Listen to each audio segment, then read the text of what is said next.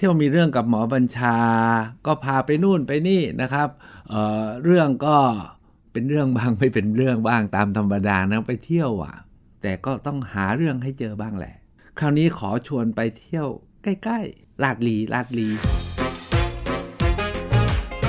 เที่ยวมีเรื่องกับหมอบัญชา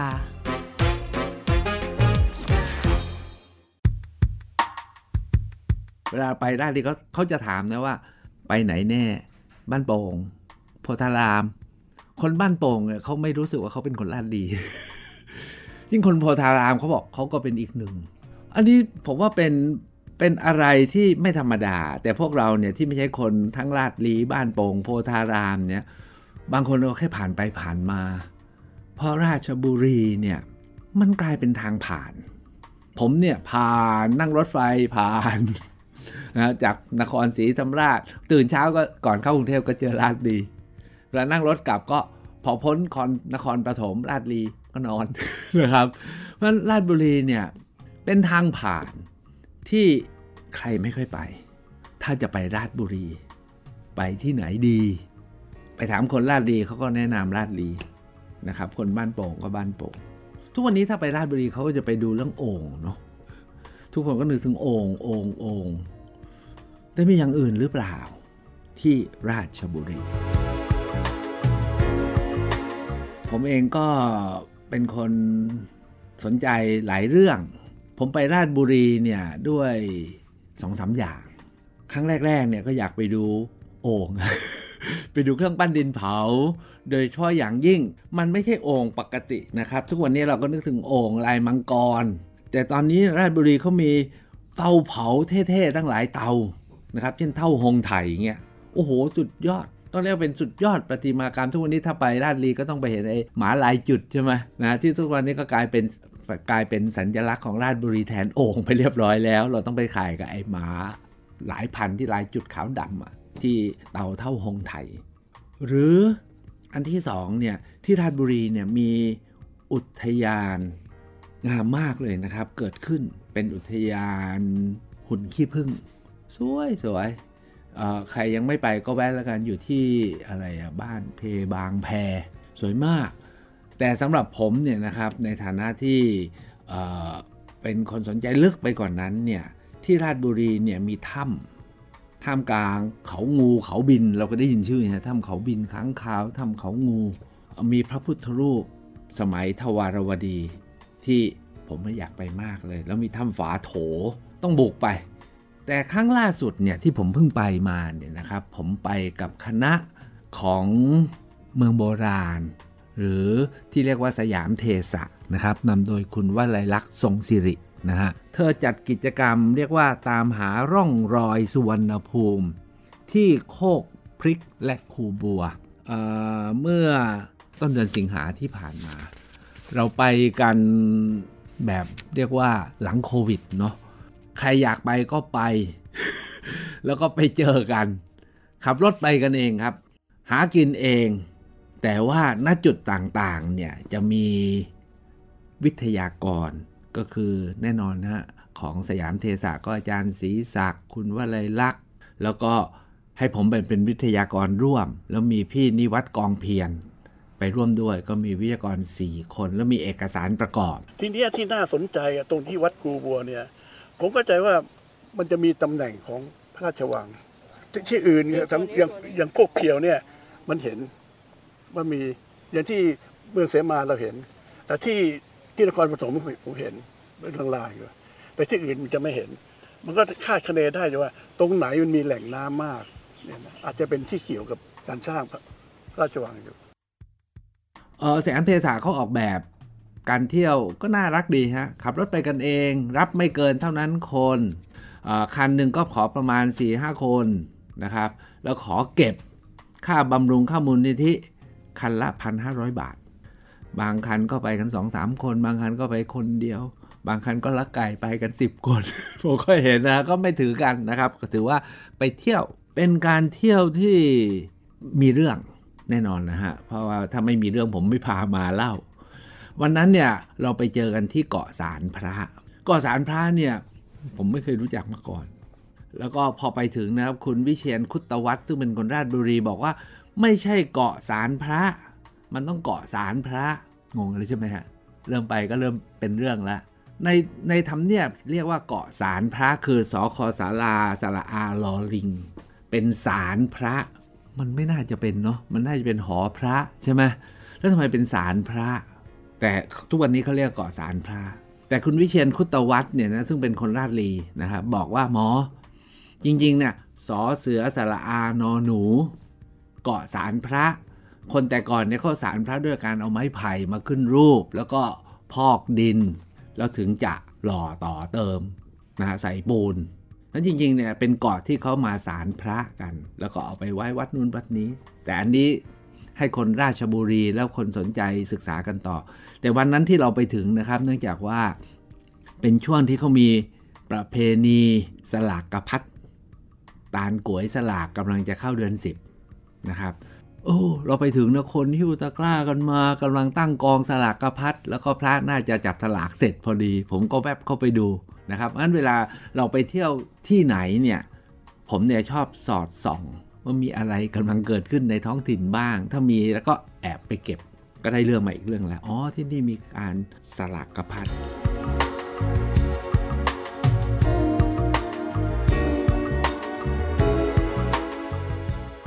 เป้าหมายของการไปที่เกาะสารพระเนี่ย เออจริงๆเนี่ยพอเราไปถึงเนี่ยเราตกใจเหมือนกันนะ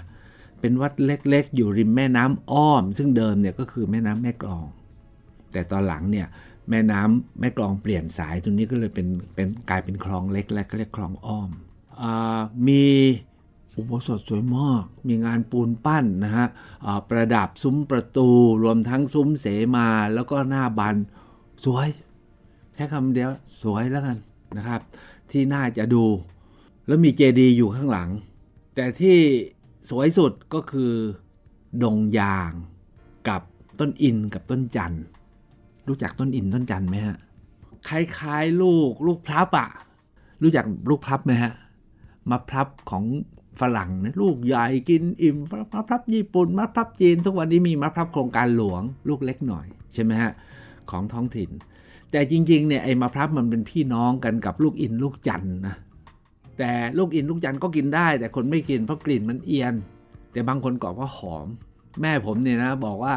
ห้ามปลูกต้นต้นลูกจันทร์เพราะว่าแม่แพ้กลิ่น แต่บางคนบอกหอมหอมนะครับ ที่เราเห็นเป็นรูปกลมๆ แป้นๆนะแล้วก็ร่วงอยู่วัดปรากฏว่าต้นต้นอินต้นจันทร์เนี่ยที่วัดเกาะสารพระเนี่ยใหญ่มาก ใหญ่จริง ๆ แล้วสภาพอยู่แบบงามมาก คือทุกวันนี้เวลาเราไปวัดเนี่ยเราจะเจอต้นไม้ใหญ่นะฮะแล้วเขาจะล้อมปูน เทปูน ล้อมรอบจนต้นไม้เนี่ยเขาไม่มีรากที่จะทำจะหากินเขาก็เริ่มทิ้งกิ่ง แล้วก็แกรน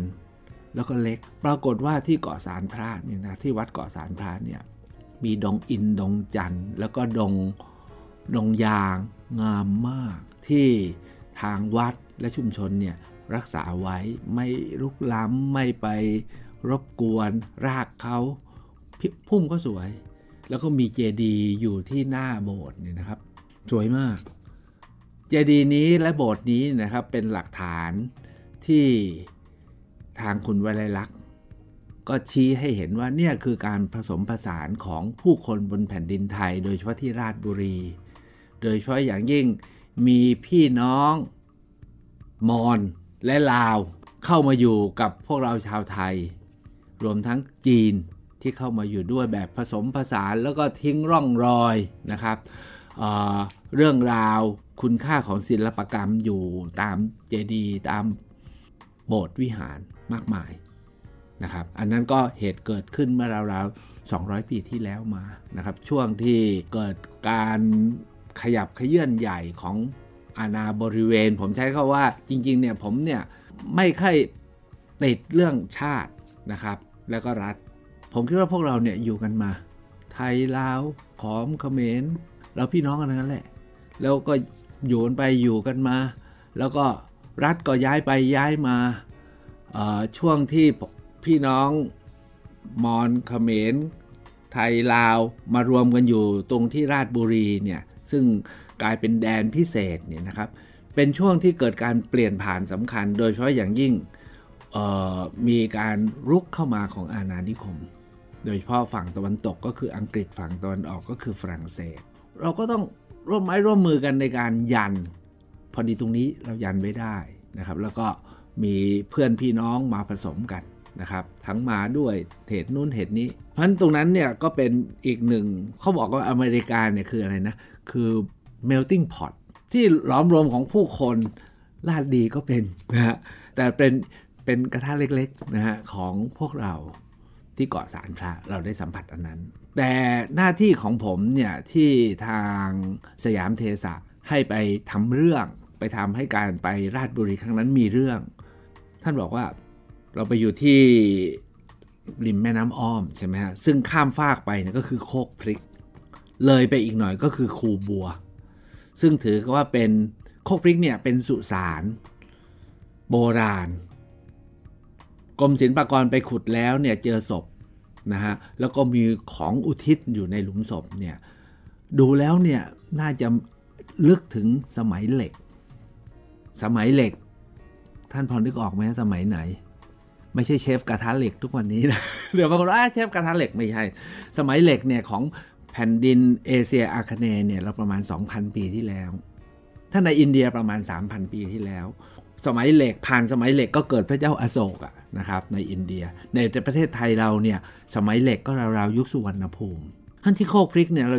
เจอหลักฐานบางอย่างลึกไปถึงประมาณ 2,000 ปี แต่ที่คูบัวเนี่ย ประมาณพันปีก็คือสมัยทวารวดีก่อนที่จะเกิดเป็นรัฐไทยนะครับแล้วเกิดอะไรต่างๆมาเนี่ยท่านอาจารย์ศรีศักดิ์กับทางเมืองโบราณบอกว่า ไหนมีหลักฐานอะไรให้ไปบอกเล่าหน่อยสิว่าราชบุรีก่อนจะมาเป็น melting pot เนาะที่ร้อยสองร้อยปีที่ผ่านมาเนี่ย มีอะไรบ้าง วันนั้นเนี่ยพอดีที่โคกพริกเนี่ยซึ่งทุกวันนี้เนี่ยเขาพัฒนาใหม่หลังการขุดค้นของกรมศิลปากรแล้วเขาก็ทำเป็นที่ที่ว่าการอบตแล้วมีจัดงานแต่งงานพอดี ในอดีตนั่นคือหลุมศพนะทุกวันนี้เป็นสถานที่จัดงานแต่งงานนะครับ เราก็เลยไปไม่ได้ท่านก็เลยบอกงั้นเล่ากันที่ริมแม่ริมแม่น้ำอ้อมนี่แหละนะครับ ผมเนี่ยได้ รวบรวมคัดสคัดเลือกนะหลักฐานวัตถุวัฒนธรรมที่พบในเขตโคกพริกและก็คูบัวนะครับ รวมทั้งจังหวัดราชบุรีไปจำนวนหนึ่ง ที่สุธีรัตนามูลนิธิรวบรวมไว้เนี่ยไปให้ดู ผมยกไปแค่ 3 เรื่องนั้นเอง อันที่หนึ่งก็คือพวกผมใช้คำว่าจี้ลูกปัดแล้วก็เครื่องห้อยแขวนนะครับ ที่ทำจากหินและแก้ว รวมทั้งงาช้าง ซึ่งเก่าลึกไปถึงยุคสุวรรณภูมิ คือยุคเหล็ก ไปให้เห็นเชิงประจักษ์ว่าเนี่ยพบในละแวกนี้ ที่สำคัญเนี่ยในนั้นมีรูปสัญญลักษณ์นะครับ รูปสัญญลักษณ์ที่สำคัญก็คือรูปตรีรัตนะนะที่ในอินเดียพบมากในอินเดียสมัยหลังพระเจ้าอาโศกมาหน่อยหนึ่งแล้วอันที่3เนี่ยมีแม้กระทั่งจี้คาถาว่าอัปรมาถะซึ่งท่านอาจารย์ศรีศักดิ์บอกว่านี่สำคัญมาก การเจอจี้คาถาอัปรมาถะซึ่งเป็นปัจฉิมโอวาทของพระพุทธเจ้า แล้วมาเจอที่คูบัว ทั้งหมดนี้เนี่ยครับลงลึกอีกนิดหนึ่งนะครับเพื่อเพื่อเรียนท่านทั้งหลายนะครับ ผมเนี่ยเคยไปทำการศึกษาที่เขตลุ่มแม่น้ำแม่กลองท่าจีน โดยทุนสนับสนุนของอพทนะครับององค์การพัฒนาพื้นที่พิเศษเพื่อการท่องเที่ยว นะครับเขาไปทำที่อู่ทอง แล้วตอนหลังเขาก็ทำทั้งลุ่มแม่น้ำแม่กลองท่าจีนเนี่ยนะครับบอกว่าให้ช่วยไปศึกษาหน่อยว่าลูกปัดที่เจอในอู่ทอง และแม่กลองท่าจีนเนี่ยมันบอกอะไรบ้าง ผมกับคณะนะครับมีไพโรธที่เป็นผู้จัดการของสุธีรัตนามูลนิธิแล้วก็คนแถวนั้นก็ช่วยกันรวบรวมมา เราพบว่าในลุ่มแม่น้ำแม่กลองท่าจีนเนี่ยนะครับ มี การพบผมจะไม่มีการพบนะชาวบ้านเขาทำนาบ้างเขาขุดบ้างเขาทำนู่นทำนี่หรือแม้กระทั่งก็ล่าของเก่าเนี่ยนะครับปรากฏว่าทั่วทั้งลุ่มแม่น้ำแม่กลองท่าจีน ซึ่งครอบคลุมพื้นที่ 4 จังหวัด ก็คือนครถม ราชลีกาญจนบุรี สุพรรณบุรีนะครับ4จังหวัดนี้เนี่ยพบแหล่งที่เขาบอกว่าเจอลูกปัดเนี่ยประมาณเกือบ 200 แห่ง เฉพาะสุพรรณบุรีเนี่ยร้อยกว่าแห่ง แต่ที่ราชลีเนี่ยมี 27 แห่ง เฉพาะจังหวัดราชบุรีนะมี 27 แห่งแต่ที่สำคัญนะฮะ ใน 27 แห่งเนี่ยพบที่อำเภอที่อยู่แถวแถวชายเขา ชายเขาที่ชายแดนพม่าเนี่ยสวนพึ่งจอมบึงนะครับ มากต่อมาก็แถวแถวโพธารามอำเภอเมือง พอมาแถวแถวก่อนจะถึงปากแม่น้ำแม่กลองเนี่ยก็ปากท่อบางแพ 27 แห่งเราจะพบว่าพบ หนาแน่นที่ชายแดนฝั่งตะวันตกพม่า แล้วก็มาตามน้ำก็พบมาก พอถึงชายฝั่งเนี่ยพบน้อยเพราะมันกระจายไปที่อื่นอีก จากหลักฐานที่เราเจอแล้วก็หลักฐานสิ่งของที่พบเนี่ยนะครับมันพบทั้งที่โคกพริก พบทั้งที่จอมบึง พบทั้งที่คูบัว แล้วก็อายุอานามก็ลึกไปได้ถึง 2,000 ปี แล้วมีรูปแบบสัญญลักษณ์ในพระพุทธศาสนา แล้วมีคาถาสำคัญในพระพุทธศาสนาด้วย อันนี้คือสัญลักษณ์พระพุทธศาสนาที่แพร่หลายในยุคหลังพระเจ้าอาโศกมาไม่นาน ที่เรียกว่าตรีรัตนะ และอาจารย์ศรีศักดิ์บอกว่าต้องไม่เรียกตรีรัตนะอีกต่อไป ต้องเรียกว่านันทิยาวัตตะเนี่ยฮะแล้วมีหม้อบูรณคตะเห็นไหมฮะนี่คือหม้อน้ำแล้วมีรูปสัตว์รูปบัว รูปช้าง รูปนก รูปพึ่งพึ่งตัวนิดเดียวพึ่งแบบนี้เป๊ะเลยนะครับ พบใน พระอบไทยพระบรมสารีริกธาตุที่กรุงกบิลพัทผมก็ตั้งคำถามว่า ตกลงราชบุรีเก่าแค่ไหนอะเอาแค่สองสามร้อยปีที่ตั้งเมืองราชบุรี หรือไปลึกถึงสมัยชัยวรมันที่ 7 มาสร้างพระธาตุจริง ๆ ไม่ได้มาสร้างพระธาตุนะนะมาสร้างามาสร้างเรียกว่าบางคนบอกอโรคยาสารนะฮะไว้ซึ่งตอนนี้กลายเป็นพระมหาธาตุราชบุรี หรือลึกไปถึงคูบัวราวๆทวารวดี ก็พันปี ถ้าหากว่าของชัยวรมันก็ประมาณ 6-700 ปีนะครับ ถ้าคูบัวก็พันปี แต่ถ้าไปถึงโคกพริก หรือไปถึงจอมบึงที่เราเจอสัญลักษณ์ 2,000 ปี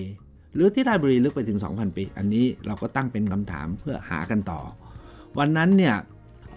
ก็พาไปออกจากโคกพริก แล้วก็ลงไปที่คูบัวนะครับไป ท่านไปราชบุรีต้องไปให้ได้นะครับโคกพริกเนี่ยไม่ต้องไปก็ได้นะครับเพราะทุกวันนี้เป็นอบตผมแนะนำว่าท่านท่านต้องเข้าไปที่คูบัว ถามว่าไปตรงไหนดีอะคูบัว จุดเดียวก็พอฮะไปที่วัดโขลงสุวรรณาราม อันนั้นนะเป็นศาสนสถานใหญ่อยู่ใจกลาง เมืองคูบัวโบราณ เมืองนี้ใหญ่มากนะครับ ท่านไปค้นไปไปคลิกหาแผนที่เมืองคูบัวใหญ่โตโอฬารกว้างยาวเป็นโลนะครับ แล้วก็มีเฉพาะศาสนสถานวัดโขลงที่อยู่กลางเมืองเนี่ยนะครับ ท่านต้องไปแล้วท่านต้องเดินขึ้นไปข้างบน อันนี้เนี่ยนะครับว่ากันว่ามันเหมือนกับมหาวิหารแห่งนาลันทา เคยไปอินเดียกันหรือยังครับ ตอนนี้ไปไม่ได้เนาะอย่าไปโควิดกำลังแรง แต่ถ้าหากว่าเราไปอินเดียไปสังเวไปไหนก็ตามเนี่ยเขาจะพาไปนาลันทา เพราะที่นั่นเนี่ยเป็นที่ที่มักจะพูดว่า เป็นจุดล่มสลายของพุทธศาสนาในอินเดียหลังจากพระเนี่ยหลังจากพระเนี่ยมาติดกับพิธีกรรม แล้วขาดความยึดโยงกับผู้คนและสังคม คนก็เลยตามใจพระ แล้วตอนหลังก็เมื่อมีการบุกรุกเข้ามาของรัฐอื่น หรือคนอื่น คนก็เลยไม่ช่วยปกป้อง มหาวิหารแห่งนาลันทาซึ่งเป็นมหาวิทยาลัยที่ใหญ่ที่สุด ในยุคนั้นเนี่ยก็ล่มสลาย เหลือไว้แต่ร่องรอย มหาวิหารอันใหญ่โต ซึ่งหลายคนบอกว่าขนาดนะผมใช้คำว่าขนาดและรูปรูปแบบเหมือนกันกับที่วัดโขลงสุวรรณาราม แล้วในเมืองโบราณ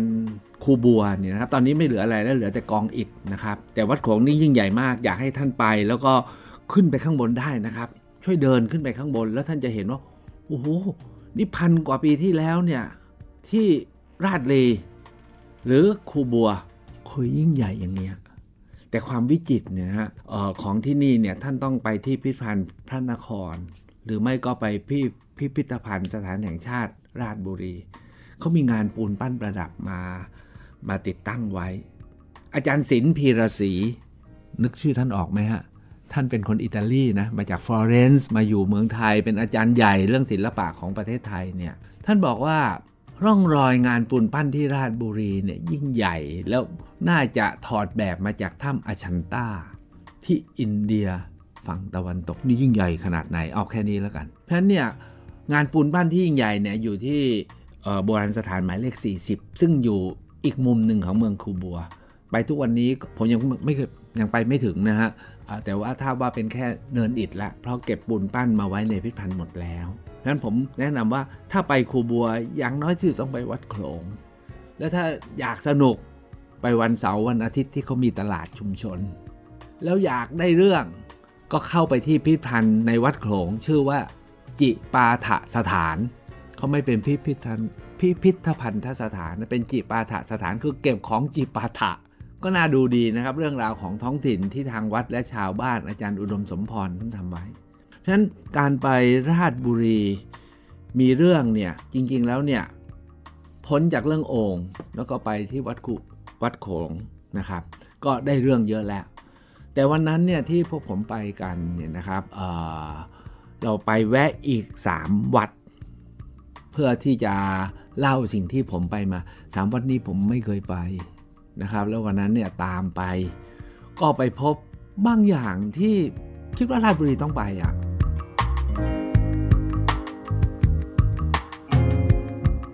อันที่หนึ่งคือไปที่วัดมหาธาตุราชบุรี วัดนี้เป็นวัดที่ผมว่าเวลาเราไป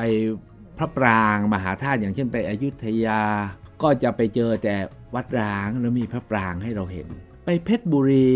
ก็เห็นพระปรางแต่ทุกอย่างเป็นสิ่งก่อสร้างใหม่หมดแล้ว แต่ราชบุรีเนี่ยหรือลบบุรีก็เป็นพระปรางร้างหมด วัดร้างหมดแล้วแต่ไปราชบุรีเนี่ยพระปรางที่มหาธาตุราชบุรีเนี่ยผมว่าโอ้สวยแบบเราค่อยๆเดินเข้าไปเป็นชั้นเป็นชั้นตามลำดับจากหน้าเข้าไปนะครับ จนถึงองค์ปรางปันเป็นการไปวัดปราง วัดพระปรางใหญ่ที่มาตั้งแต่สมัย พระเจ้าชัยวรมัน แล้วตอนหลังอายุทยาก็ปรับปรุงรัตนโกสินทร์ก็ปรับปรุง ทุกวันนี้ก็ปรับปรุงนะครับ มันมีการอ่านซ้อนทับของอาคารสถานเป็นชั้นๆ ให้เราเห็น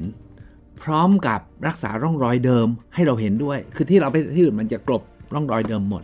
แต่ที่นี่เห็นรอยเดิม เห็นแม้กระทั่งรางผสมปูนในการทำปูนปั้นเมื่อสัก 200 ปีร้อยสองปีที่แล้ว แต่ที่สำหรับผมเท่มาก ๆ เลยคือ ภาพปูนปั้นประดับอยู่ที่ปราง อันนี้เนี่ยน่าจะสมัยรัตนโกสินทร์แต่สวยมากนะฮะไปแล้ว